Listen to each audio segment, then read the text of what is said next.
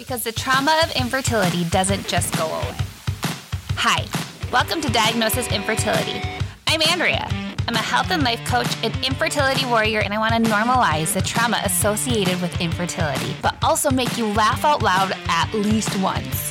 If you're trying to wrap your head around fertility, maybe you have experienced infertility in the past, maybe you're worried about it in the future, or you're currently in the freaking trenches going through it right now, or maybe someone close to you is, then this podcast is for you. Here we are all about being raw, telling it how it is, and giving you real action items to support your mental, emotional, and physical health. Because, girlfriend, it's about all three. Okay, let's get started. Hello, hello, and welcome back. I am excited you're here again today. I know I say that at the start of every episode, but the fact that I have you and you're listening and you're here is amazing to me. And I, it's you and it's the numbers that I see on the back end of people listening and tuning in and talking to me about the podcast is what makes me excited and gets me motivated to come on and produce more content because I know this is just a really junky thing to talk about. Infertility is not easy to talk about. Infertility is not easy to experience. And three years ago, I had a dream that I could change the way people experience infertility and that I could be a light for them and I could be an encouragement for them. And here we are. Here you are listening. And thank you for being a part of this dream because it's freaking amazing. Okay, so I want to talk to you about Google. so I've Googled everything and then someone I was experiencing the thick of infertility or like the pit of infertility, which is why I've trended into designating one in four of my episodes to quote unquote give it a goog. And you may be confused why I call it give it a goog. I could call it give it a Google or Google it.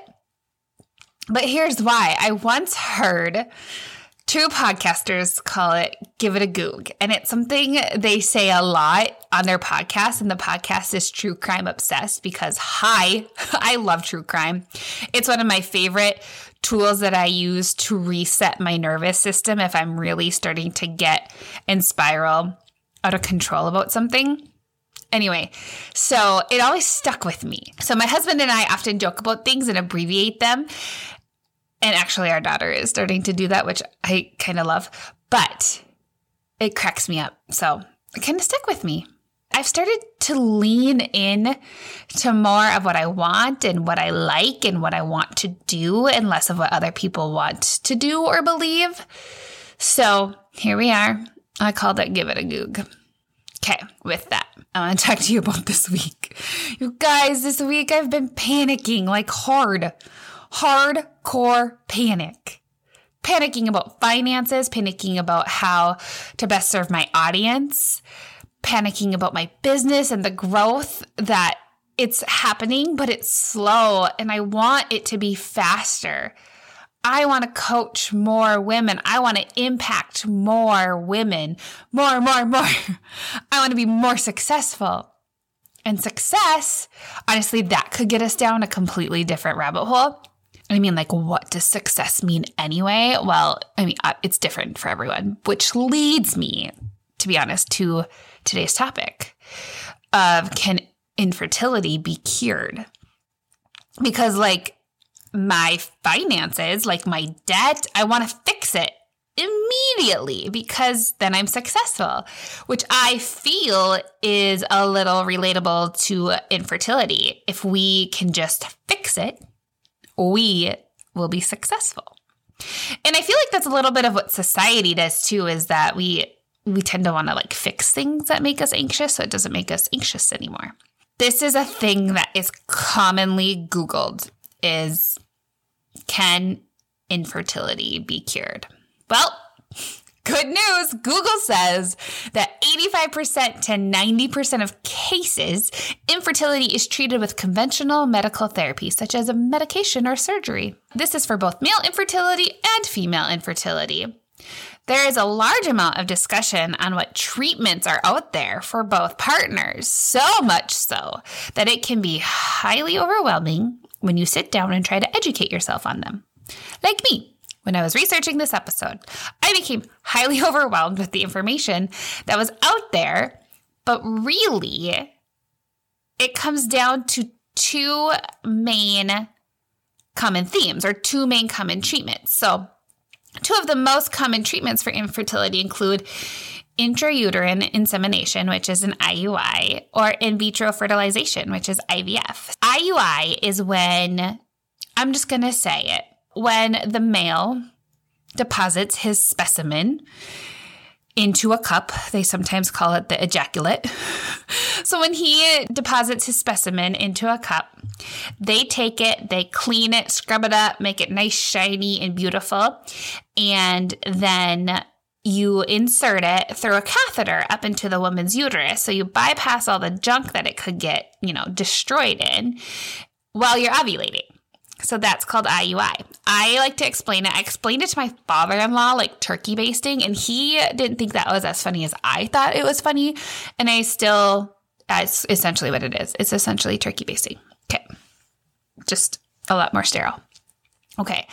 So IVF is when they essentially when they conceive for you. So same thing, dude deposits into a cup which I actually am. Mark is going to come on and talk about. He's probably hearing about this for the first time. Babe, I have you signed up for his point of view on making love to the plastic cup. And that is going to be, I think, early March. So, anyway, look forward to that.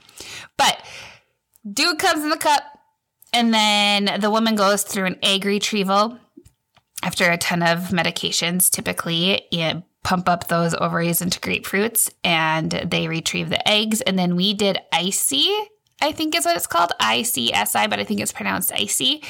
And that's where they fertilized my egg for us. So um, then you end up with these fertilized eggs, and then they, you know, do their cell division thing and they form into blastocyst, whatever. And then we you get to the point where you can transfer them. Okay, so that's IVF. The other options that are also, like I mentioned earlier, and also included are like surgery or medication to normalize your hormones, maybe like help you ovulate or thyroid dysfunction or your progesterone is like too low or too high or estrogen or whatever it is like that. They kind of like look at those things as well.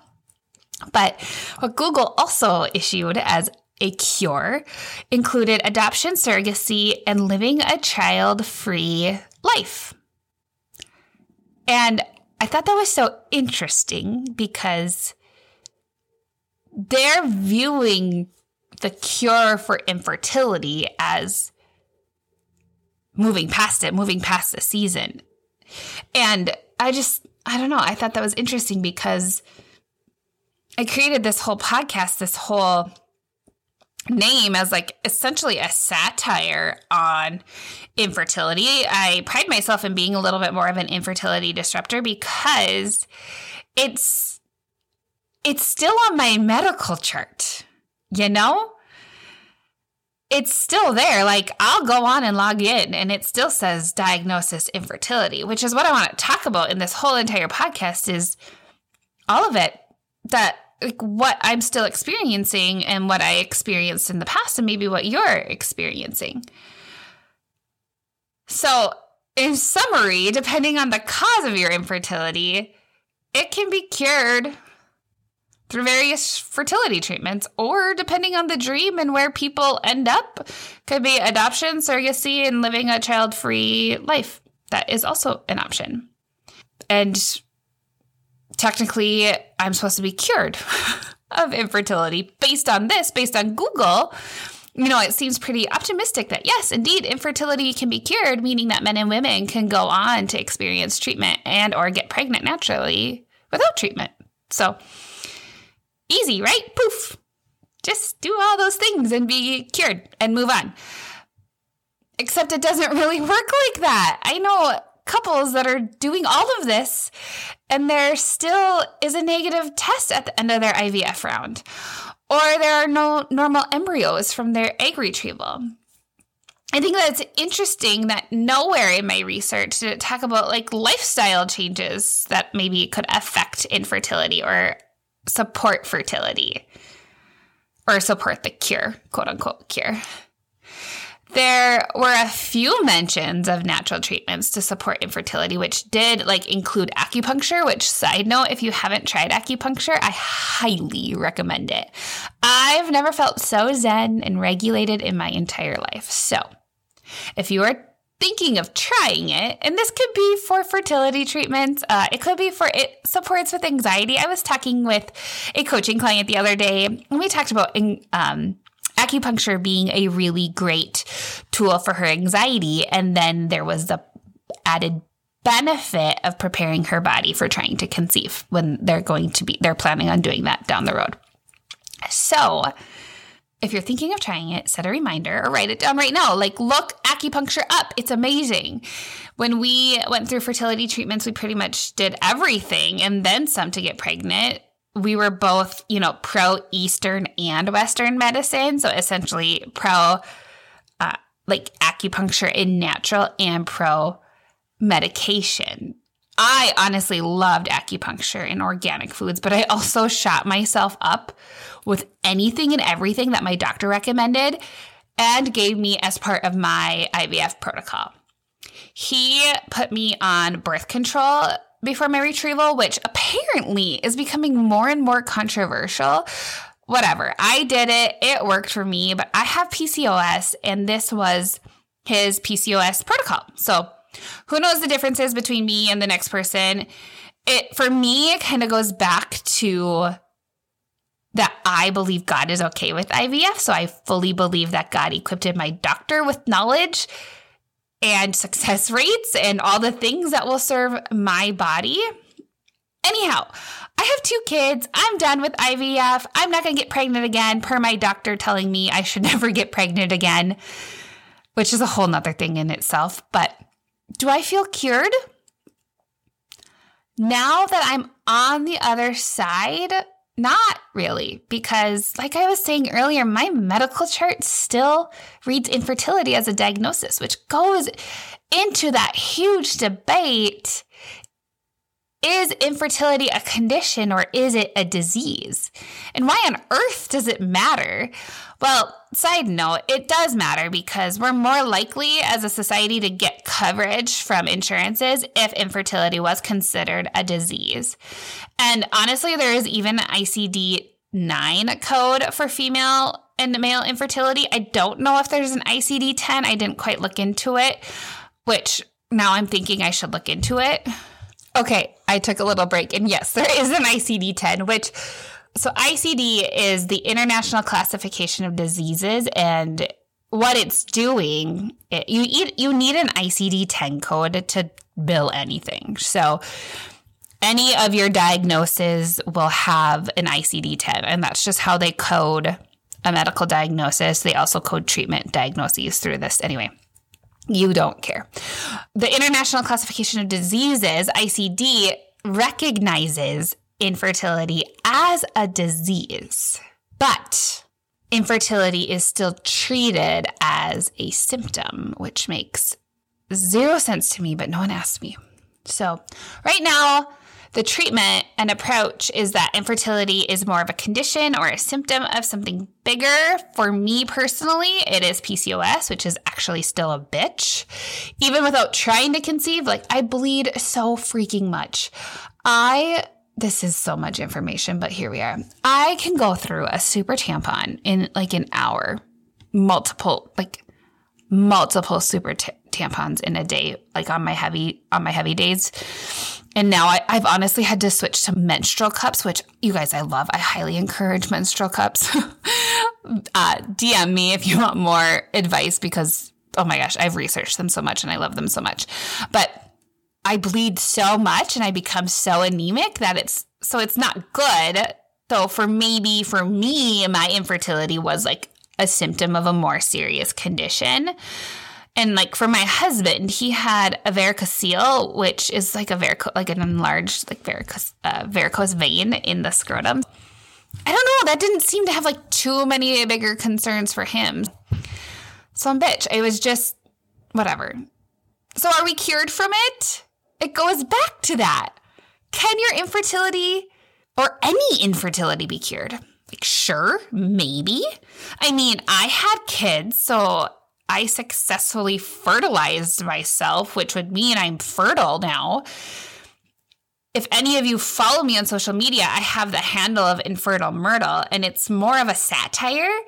Like I'm making fun of it because I'm highly sarcastic and infertile, which defined by Google is someone that is unable to reproduce. So, in that sense, yes, I'm not infertile anymore, but I still identify so much with that girl at that time of my life because if you don't catch on, if you haven't caught on, the trauma of infertility doesn't just go away.